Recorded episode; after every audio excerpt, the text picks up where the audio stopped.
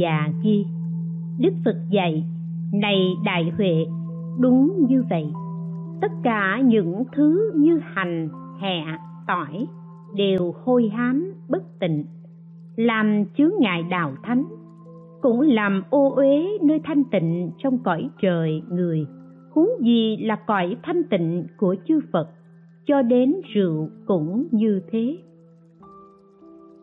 Kinh đại bát niết bàn ghi ăn những thứ hành, hẹ, tỏi, nén, đều hôi hám, bất tịnh. Sẽ sinh vào những chỗ đau khổ, ô uế, làm chướng ngại đạo thánh. Cũng làm ô uế nơi thanh tịnh trong cõi trời người. Huống gì là cõi thanh tịnh của chư phật? Rượu cũng như vậy. Hay làm chướng ngại đạo thánh, làm tổn hại nghiệp thiện phát sinh ra những tội lỗi. Kinh tạp a hàm ghi, không được ăn ngũ tân, hành kiệu tỏi nén hưng cừ. Kinh phạm võng ghi, đệ tử phật không được ăn năm thứ cay nồng, hành kiệu tỏi nén hưng cừ. Kinh ngũ tân báo ứng ghi, bảy chúng không được ăn thịt uống rượu vào những thứ cay nồng nếu ăn mà đọc tụng kinh thì sẽ phạm tội. Nếu có bệnh cần phải ăn thì phật cho dùng, nhưng phải ra khỏi đất già lam, đến nhà của cư sĩ.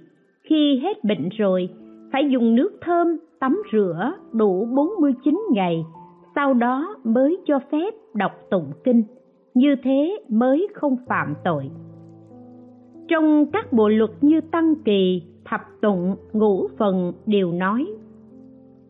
Nếu không có cách nào khác để trị bệnh, thì cho phép được dùng ngũ tân nhưng trong bảy ngày, phải ở riêng một căn phòng nhỏ, không được nằm lên giường chiếu của chúng tăng không được đến giảng đường, vào nơi tiểu tiện của đại chúng. Cũng không được nhận lời thỉnh cùng tăng đi thọ trai. Không được đến lễ phật phải ở dưới gió, từ xa lễ lạy. Sau khi mặn bảy ngày thì tắm rửa sạch sẽ, xong ướp y phục mới được vào chúng. Nếu bị một ghẻ lỡ lét, thầy thuốc bảo phải dùng hương điều trị, thì trước hết phải đem hương ấy cúng phật, sau đó mới dùng để thoa, rồi trở về chỗ thanh vắng, làm giống như trước. Người xuất gia thanh tịnh còn thực hiện như vậy, huống gì kẻ thế tục ô uế lại tự ý ăn sao? 30.6 Hắt hơi.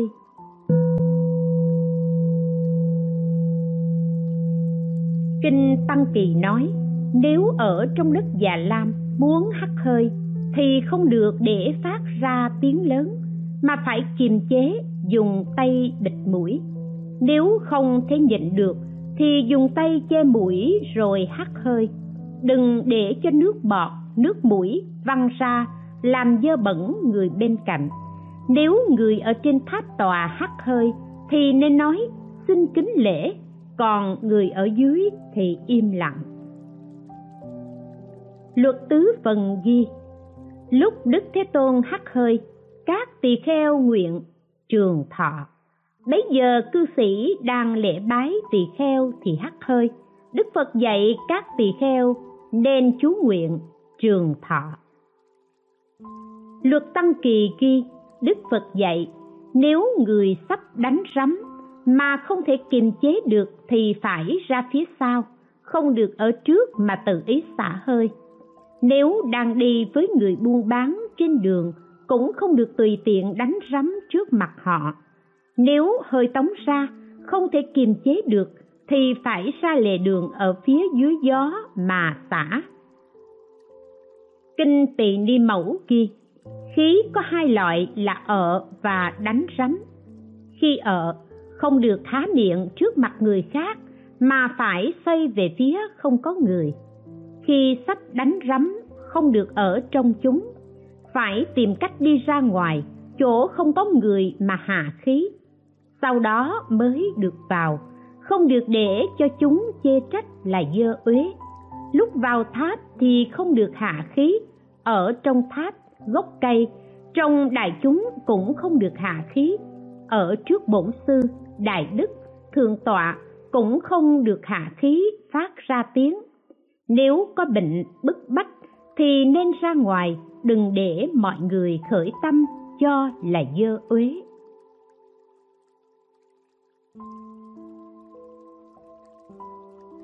Ba mươi chấm bảy, đại tiểu tiện. Kinh ưu bác kỳ vương ghi, người nào tùy ý đại tiểu tiện nơi đất già lam thì năm trăm đời đọa vào địa ngục bạc ba.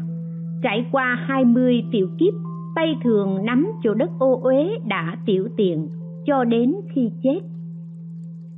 Kinh tỳ ni mẫu ghi trước phòng các tỳ kheo, chỗ nào cũng bị tiểu tiện, nên bốc lên mùi hôi thối không thể chịu được. Phật biết việc này nên dạy các tỳ kheo. Từ nay về sau, các tỳ kheo không được tiểu tiện bừa bãi trong chốn già lam, nên tập trung đến một chỗ khuất mà tiểu, hoặc tiểu vào bình xanh ống tre, ống trúc trong hầm đất. Sau khi tiểu xong phải đậy lại chớ để bốc lên mùi hôi.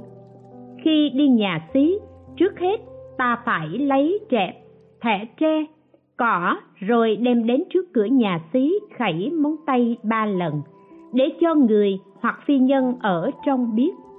Nếu không có thẻ tre thì không được chà lên trên vách, cũng không được chà lên trên ván hoặc trên cột nhà xí. Không được dùng đá, cỏ tươi cho đến đất nhuyễn vỏ cây mềm lá cây và các loại cây lạ, chỉ được dùng gỗ tre, cỏ lao làm thành thẻ. Kích thước dài nhất là một gang tay, ngắn là bốn lóng tay. Cái nào đã sử dụng rồi thì không được vung ném làm dơ bẩn thẻ sạch, cũng không được treo chung với thẻ sạch. Đây là cách dùng thẻ đi vệ sinh nhà xí có hai nơi nơi đại tiểu tiện và nơi dùng nước rửa tay, rửa ráy. Khi đến nơi dùng nước thì ngồi xuống và đứng lên phải vén áo quần gọn gàng. Các cách thức còn lại đều giống như nơi dùng thẻ. Trước cửa nhà xí phải treo một bình nước sạch và treo thêm một bình nước nhỏ. Nếu người nào có bình riêng thì tự dùng. Nếu người nào không có bình thì dùng bình nước nhỏ, không được dùng bình lớn của tăng khiến dơ bẩn. Đây là cách dùng nước lúc đi nhà xí. Trước tháp, chúng tăng, hòa thượng a xà lê, không được hỉ mũi khạc nhổ khiến cho nước bọt, nước mũi văng ra trên đất. Nếu muốn nhổ nước bọt hỉ mũi, thì phải đi đến chỗ khuất, đừng để người thấy ghê tởm. Đây là cách nhổ nước bọt và hỉ nước mũi. Tam thiên oai nghi ghi, nếu tỳ kheo đại tiểu tiện mà không rửa thì phạm tội đột cát la, không được ngồi lên tọa cụ của chúng tăng và lễ tam bảo, dẫu có lễ tam bảo cũng chẳng có phúc. Lại nữa, đi nhà xí ở sau phòng tăng có hai mươi lăm việc. Một, khi muốn đại tiểu tiện thì phải đi ngay trên đường đi không được lễ bậc thượng tọa. Hai, không nhận lễ lạy của người. Ba, đi chê đi nên cúi đầu nhìn xuống đất. Bốn, đến nơi thì phải khẩy móng tay ba tiếng. Năm, nếu có người khẩy móng tay đáp thì không được hối thúc. Sáu, khi đến, đứng khẩy móng tay thì thân phải ngay ngắn. Bảy, khi ngồi cũng phải ngay ngắn đúng vị trí 8. không được ngồi chân trước chân sau 9. khi ngồi thân không được tựa mười phải vén áo quần gọn gàng không được để phủ xuống nhà xí mười một không được cố rặn khiến cho đỏ mặt 12. Phải nhìn thẳng về phía trước, không được để ý lắng nghe 13. Không được làm dơ vách 14. Không được cúi xuống nhìn lỗ cầu 15. Không được nhìn chỗ kính 16. Không được lấy tay cầm chỗ kính 17. Không được lấy cỏ vẽ lên đất 18. Không được lấy cỏ viết chữ lên vách 19. Dùng nước không được phung phí 20. Không được vẩy nước làm dơ bẩn 21. Dùng nước không được tay trước vướng tay sau 22. Nếu dùng đất thì phải qua 3 lần 23. Phải dùng xà phòng 24. Được dùng nước 3 lần 25. Nếu thấy nước, cỏ và đất hết thì phải nói với người trực nhật hoặc tự tay mình làm thì tốt. Luật Tăng Kỳ ghi, nếu tỳ kheo đại tiểu tiện xong, không dùng nước rửa sạch mà thọ dùng tòa cụ và nền chiếu của chúng tăng thì phạm tội. Luật thập tụng ghi, nếu đại tiểu tiện xong mà không rửa sạch thì không được ngồi hay nằm lên tọa cụ của chúng tăng. Nếu nằm lên thì phạm tội.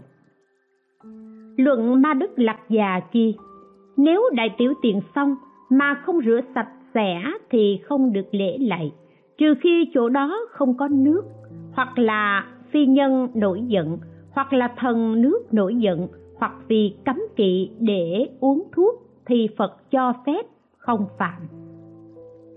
Kinh tập thí dụ chi có một vị tỳ kheo không khẩy móng tay báo trước, liền vào đại tiểu tiện, làm dơ bẩn mặt quỷ thần.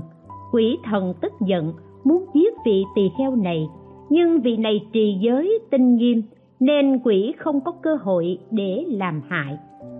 Đã biết như thế, nên khi đi đến nhà xí, trước cần phải khải móng tay ra tiếng ba lần để báo trước.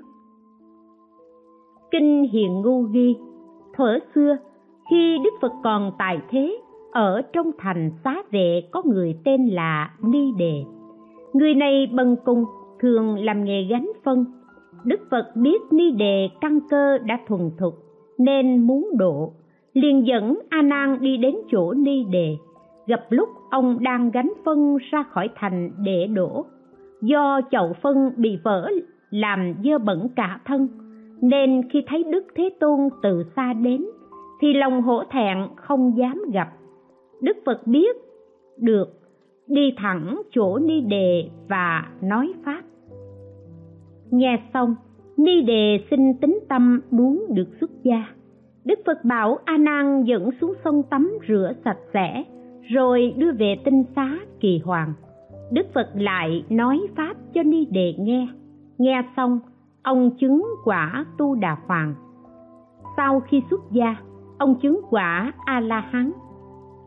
Bấy giờ vua và dân trong nước nghe tin ni đệ là hạng người bần cùng xuất gia đều rất tức giận và nói vì sao đức phật cho phép người này xuất gia vua ba tư nặc liền đi đến chỗ đức phật để ngăn cản việc này khi vua đến thì gặp ni đề đang ngồi phá áo trên tảng đá lớn ở trước cửa tinh xá kỳ hoàng và có 700 chư thiên rải hoa cúng dường. Vua thấy thế xin tâm hoan hỷ, xin ni đề được gặp Đức Phật. Tỳ kheo ni đề ẩn thân vào đá ra vào tự tại. Sau khi ni đề bạch Phật xong, vua đến gặp Phật và thưa. Bạch Đức Thế Tôn, vị tỳ kheo kia tên là gì? Đức Phật bảo, đó chính là người bần cùng làm nghề gánh phân tên là ni đề ở trong nước của đại vương vua nghe đức phật nói như thế không còn tâm khinh thường phỉ báng, liền đến chỗ ni đề xin đảnh lễ sám hối và bạch đức phật. Bạch đức thế tôn, tỳ kheo ni đề kiếp trước đã tạo nghiệp gì mà nay phải chịu thân hèn hạ như thế? Đức phật bảo, vào thuở xa xưa, sau khi đức phật ca diếp nhập niết bàn, có một tỳ kheo lo việc của tăng. Một hôm mới bị bệnh nhẹ mà làm biếng đi nhà xí, nên đã tiểu tiện trong chậu rồi sai đệ tử mang đi đổ. Người đệ tử này đã chứng quả tu đà hoàng. Vì nhân duyên như thế nên ông bị lưu chuyển trong sinh tử, thường làm kẻ hạ tiện. Năm trăm đời làm nghề gánh phân, do thuở xưa làm người xuất gia, có công đức trì giới nên nay mới gặp được phật, xuất gia, tu hành, đắc đạo. Vì ý nghĩa này nên không được tiểu tiện ở trong phòng. Nếu không sẽ chiêu cảm quả báo. Thường thấy người đời vì làm biếng, không chịu đi lại, nên đã đặt cái chậu ở trong phòng để tiểu tiện. Rồi ngày khác đem đổ. Người này đời sau nhất định sẽ bị đọa vào địa ngục khi được ra khỏi địa ngục, vẫn còn phải bị đọa làm heo, chó bò hung, trùng ăn phân dơ ở trong nhà xí. Kinh phật thuyết tiêu trừ tai họa ghi, đức phật bảo a nan, vào thời đức phật ca diếp ở quá khứ, con người thọ đến hai vạn tuổi. Việc làm đã xong, đức phật nhập niết bàn bấy giờ vua thiền cảnh muốn tôn thờ xá lợi, nên đã xây tháp bảy tầng cao một do tuần. Tất cả chúng sinh đều đến tháp đốt đèn dâng hoa hương, tơ lụa, cúng dường, lễ bái. Lúc đó, có nhóm người nữ muốn cúng dường tháp. Họ cùng nhau đến quét dọn đất tháp. Khi đến, thấy phân chó làm ô uế có một người nữ dùng tay hốt bỏ. Người nữ khác thấy vậy, liền nhổ nước bọt, cười chê. Tay của ngươi đã dơ uế, không được đến gần tháp. Người nữ này mắng lại. Ngươi là dâm nữ xấu xa, nếu có thể rửa sạch tay ta, phật là thầy của trời người, luôn phải kính trọng. Khi hốt bỏ phân dơ xong người nữ đó rửa tay, đi nhiễu tháp cầu nguyện. Nay, con đã quét sạch đất tháp, nguyện cho phiền não trần lao nhiều đời của con đều được tiêu trừ, thanh tịnh, không dơ uế. Nhóm người nữ quét tháp lúc ấy, nay chính là những người nữ ở trong hội này. Vì lúc quét đất tháp đã phát nguyện dẹp bỏ những trần lao được uống vì cam lộ. Còn người nữ hốt bỏ phân chó lúc ấy, nay chính là nại nữ. Khi ấy, người nữ này đã phát nguyện sinh vào chỗ thanh tịnh do phúc báo này nên không sinh vào bào thai dơ uế, mà thường sinh từ hoa. Nhưng vì lúc ấy đã mắng người kia là dâm nữ, nên nay phải chịu mang tên dâm nữ. Được gặp phật, nghe pháp đắc quả tu đà hoàng kinh tạp bảo tạng ghi, theo tục lệ của nam thiên trúc, nhà có người nữ thì buổi sáng phải thức dậy sớm quét dọn nhà cửa. Bấy giờ có một người nữ con ông trưởng giả, sáng sớm đang quét rác thì gặp đức phật đi qua, liền sinh tâm hoan hỷ chăm chú nhìn phật. Lúc đó, thọ mạng của cô vừa hết liền được sinh lên cõi trời. Thông thường, hễ người nào được lên cõi trời, thì nhớ lại ba việc là trước đó là thân gì. Liền tự biết là thân người, hiện giờ sinh ở đâu, liền biết ngay là cõi trời. Trước kia đã tạo nghiệp gì mà được sinh đến đây? Cô liền biết mình do thiện nghiệp gặp đức phật sinh tâm hoan hỷ mới được sinh ở đây thiên nữ cảm đến ân đức của phật, nên đến cúng dường ngài. Đức phật liền nói pháp cho thiên nữ nghe. Nghe xong, thiên nữ chứng được quả tu đà hoàng. Luận tân bà sa ghi, xưa kia, ở nước hằng xoa thi la, có một người nữ đến chỗ xã nghìn đầu của vua nguyệt quang lễ lạy linh miếu do vua vô ưu xây dựng. Người nữ thấy có bãi phân chó trước tòa phật. Cô suy nghĩ, chỗ này thanh tịnh, vì sao để phân chó làm ô uế? Rồi cô dùng tay hốt dọn, rải hương bột lên. Nhờ thiện nghiệp này nên khắp thân người nữ đều tỏa ra mùi thơm như gỗ chiên đàn, hơi thở thơm như hương hoa sen xanh các chúng sinh do không biết giữ gìn ba nghiệp thanh tịnh nên bị phiền não, bên trong chiêu cảm ra các thứ ô uế bên ngoài. Bài tụng ghi cỏ dại trên thế gian làm ruộng tốt bạc màu, cũng như tâm tham lam làm nhiễm ô chúng sinh. Cỏ dại trên thế gian làm ruộng tốt bạc màu, cũng như tâm sân hận làm nhiễm ô chúng sinh kinh hiền ngu ghi, khi đức phật còn tại thế, ở bên thành la duyệt, có một hồ nước sâu, buồn lầy và phân tiểu của người dân đều đổ xuống, nên rất dơ uế. Trong đó có một sinh vật lớn, thân của nó như rắn, có thêm bốn chân, bơi lội khắp nơi. Có lúc thì lặn xuống, có khi thì nổi lên trải qua nhiều năm luôn ở trong đó chịu vô lượng nỗi khổ. Bấy giờ đức thế tôn dẫn các tỳ kheo đến hồ sâu ấy và nói, các ông có biết con vật này kiếp trước đã tạo nghiệp gì không? Các vị tỳ kheo đều không biết. Đức phật dạy, vào thời đức phật tỳ bà thi, có một đoàn thương buôn vào biển tìm của báo họ tìm được rất nhiều và bình an trở về. Họ chọn ra những báo vật quý giá cúng dường chúng tăng để lo việc ăn uống. Chư tăng nhận rồi trao cho vị tri sự. Về sau hết lương thực, chư tăng liền đi đến xin vị tri sự, nhưng vị này không cho. Chúng tăng cố nài nỉ. Vị tri sự tức giận, nói, các ông ăn phân đi của báo này thuộc về tôi vì sao cứ đòi mãi thế? Do nói lời ác, mắng chửi khinh thường chúng tăng. Sau khi mạng chung phải đọa vào địa ngục, phí thỉ. Trải qua 91 kiếp, lúc ra khỏi địa ngục thì bị đọa vào trong hồ sâu này từ thời thất Phật đến nay. Phải làm thân loài này cho đến nhìn Đức Phật ra đời vào hiền kiếp cũng còn chịu như vậy.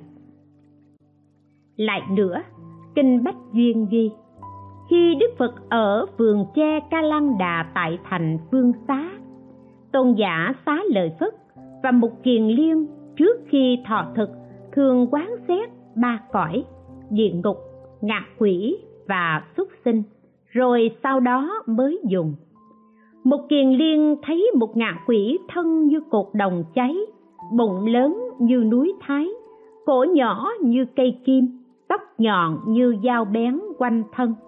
Giữa các khớp xương đều phát ra lửa. Quỷ này rên rỉ gào thét chạy khắp nơi tìm phân để ăn. Nhưng cực khổ tìm cầu cả ngày mà vẫn không được. Một kiền liên hỏi quỷ người đã tạo nghiệp gì mà nay phải chịu khổ như vậy? Quỷ đáp nơi có mặt trời thì đâu cần phải đốt đuốc. Nay đức thế tôn đang hiện hữu trên đời. Ông có thể đến đó hỏi, bây giờ tôi đói khát, không thể trả lời cho ông được. Lúc ấy, một kiền liên liền đến chỗ đức thế tôn thưa, con quỷ kia đã tạo nghiệp gì mà phải chịu khổ như thế? Đức thế tôn bảo ông hãy lắng nghe. Ta sẽ nói cho ông rõ. Vào kiếp hiền, tại thành xá vệ, có một ông trưởng giả của cải vô số, không thể tính hết. Ông thường sai người hầu ép nước mía để bán cho những nhà giàu. Khi đó, có vị bích chi phật bị bệnh ôn thầy thuốc bảo phải uống nước mía thì bệnh mới thuyên giảm. Bích chi phật liền đi đến nhà ông trưởng giả, xin nước mía. Trưởng giả nhìn thấy vị này đến, xin tâm hoan hỷ, liền bảo vợ tên phú na kỳ. Tôi có việc gấp phải đi ra ngoài bà ở nhà hãy lấy nước mía cúng dường cho bích chi phật này. Người vợ đáp, ông cứ đi, tôi sẽ cho. Khi người chồng vừa bước ra khỏi nhà bà lấy bát của bích chi phật đem vào chỗ khuất, tiểu tiện vào trong đó, rồi phủ nước mía lên trên, đem ra đưa cho vị bích chi phật. Bích chi phật biết nên đổ hết xuống đất, mang bát không trở về. Sau khi qua đời, bà bị đọa vào địa ngục, thường bị đói khát bức bách vì nghiệp ác đó mà phải chịu khổ như thế đức phật bảo bộc kiền liên. Người vợ của ông trưởng giả lúc đó nay chính là ngạ quỷ phú na kỳ. Nghe đức phật dạy xong, các tỳ kheo đều bỏ hết sam tham, nhàm chán sinh tử, có vị chứng được tứ quả, có người phát tâm bích chi phật, có người phát tâm vô thượng bồ đề. Tất cả các tỳ kheo đều hoan hỷ phụng hành. 30.8 Hộ tịnh.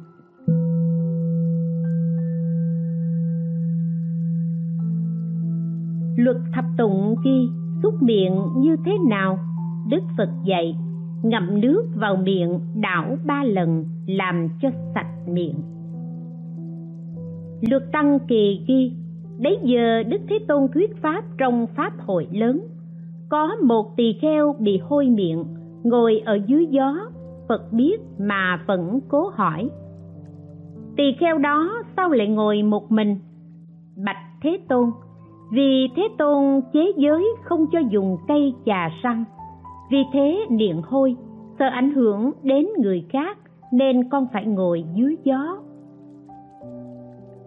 Đức phật dạy, từ nay cho phép dùng cây trà răng dài nhất là 16 lóng tay, ngắn nhất 4 lóng tay.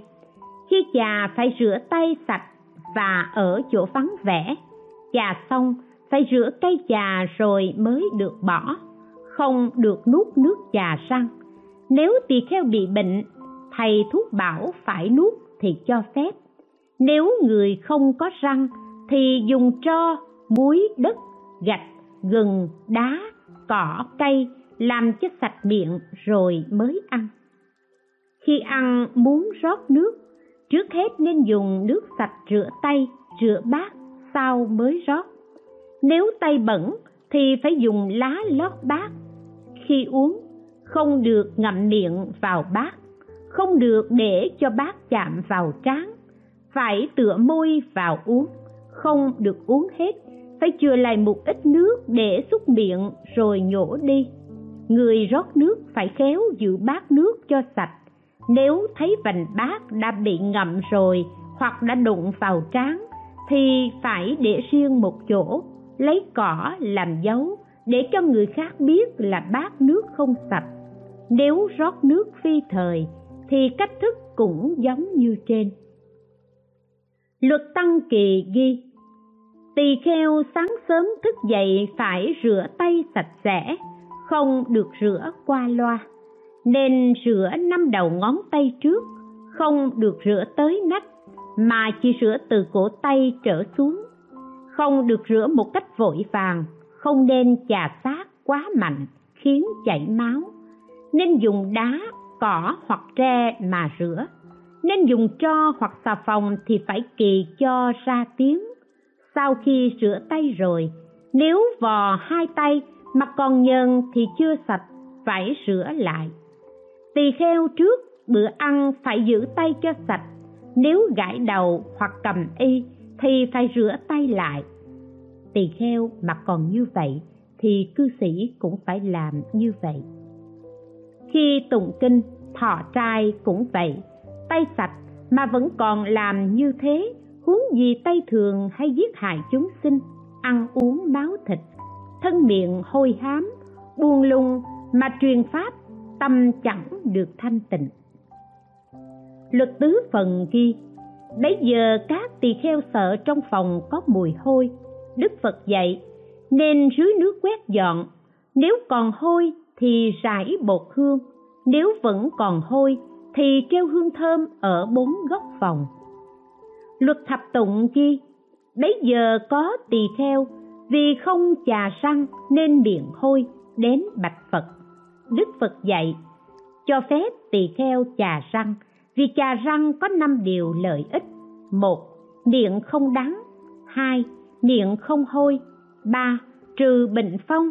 Bốn, trừ bệnh nhiệt. Năm, trừ đàm. Lại có năm điều lợi ích. Một, trừ bệnh phong. Hai, trừ nhiệt. Ba phân biệt rõ mùi vị. Bốn, ăn ngon miệng. Năm, mắt sáng. Luật tứ phần ghi, không chà răng có năm lỗi. Một, miệng hôi.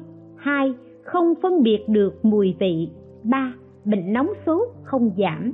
Bốn, ăn không ngon miệng. Năm, mắt không sáng. Luật ngũ phần ghi, chà răng xong thì phải rửa cho sạch cây chà rồi mới bỏ, vì sợ trùng ăn vào sẽ chết. Tam thiên oai nghi ghi, có năm điều cần phải biết khi sử dụng cây chà răng. Một, đúng kích thước. Hai, vứt bỏ đúng như pháp. Ba, đầu chà không quá ba phân. Bốn, răng thưa nên chà trong kẻ ba lần. Năm, phải tự rửa. Nạo lưỡi có năm việc. Một không được nạo quá ba lần. Hai, trên lưỡi chảy máu thì phải ngừng.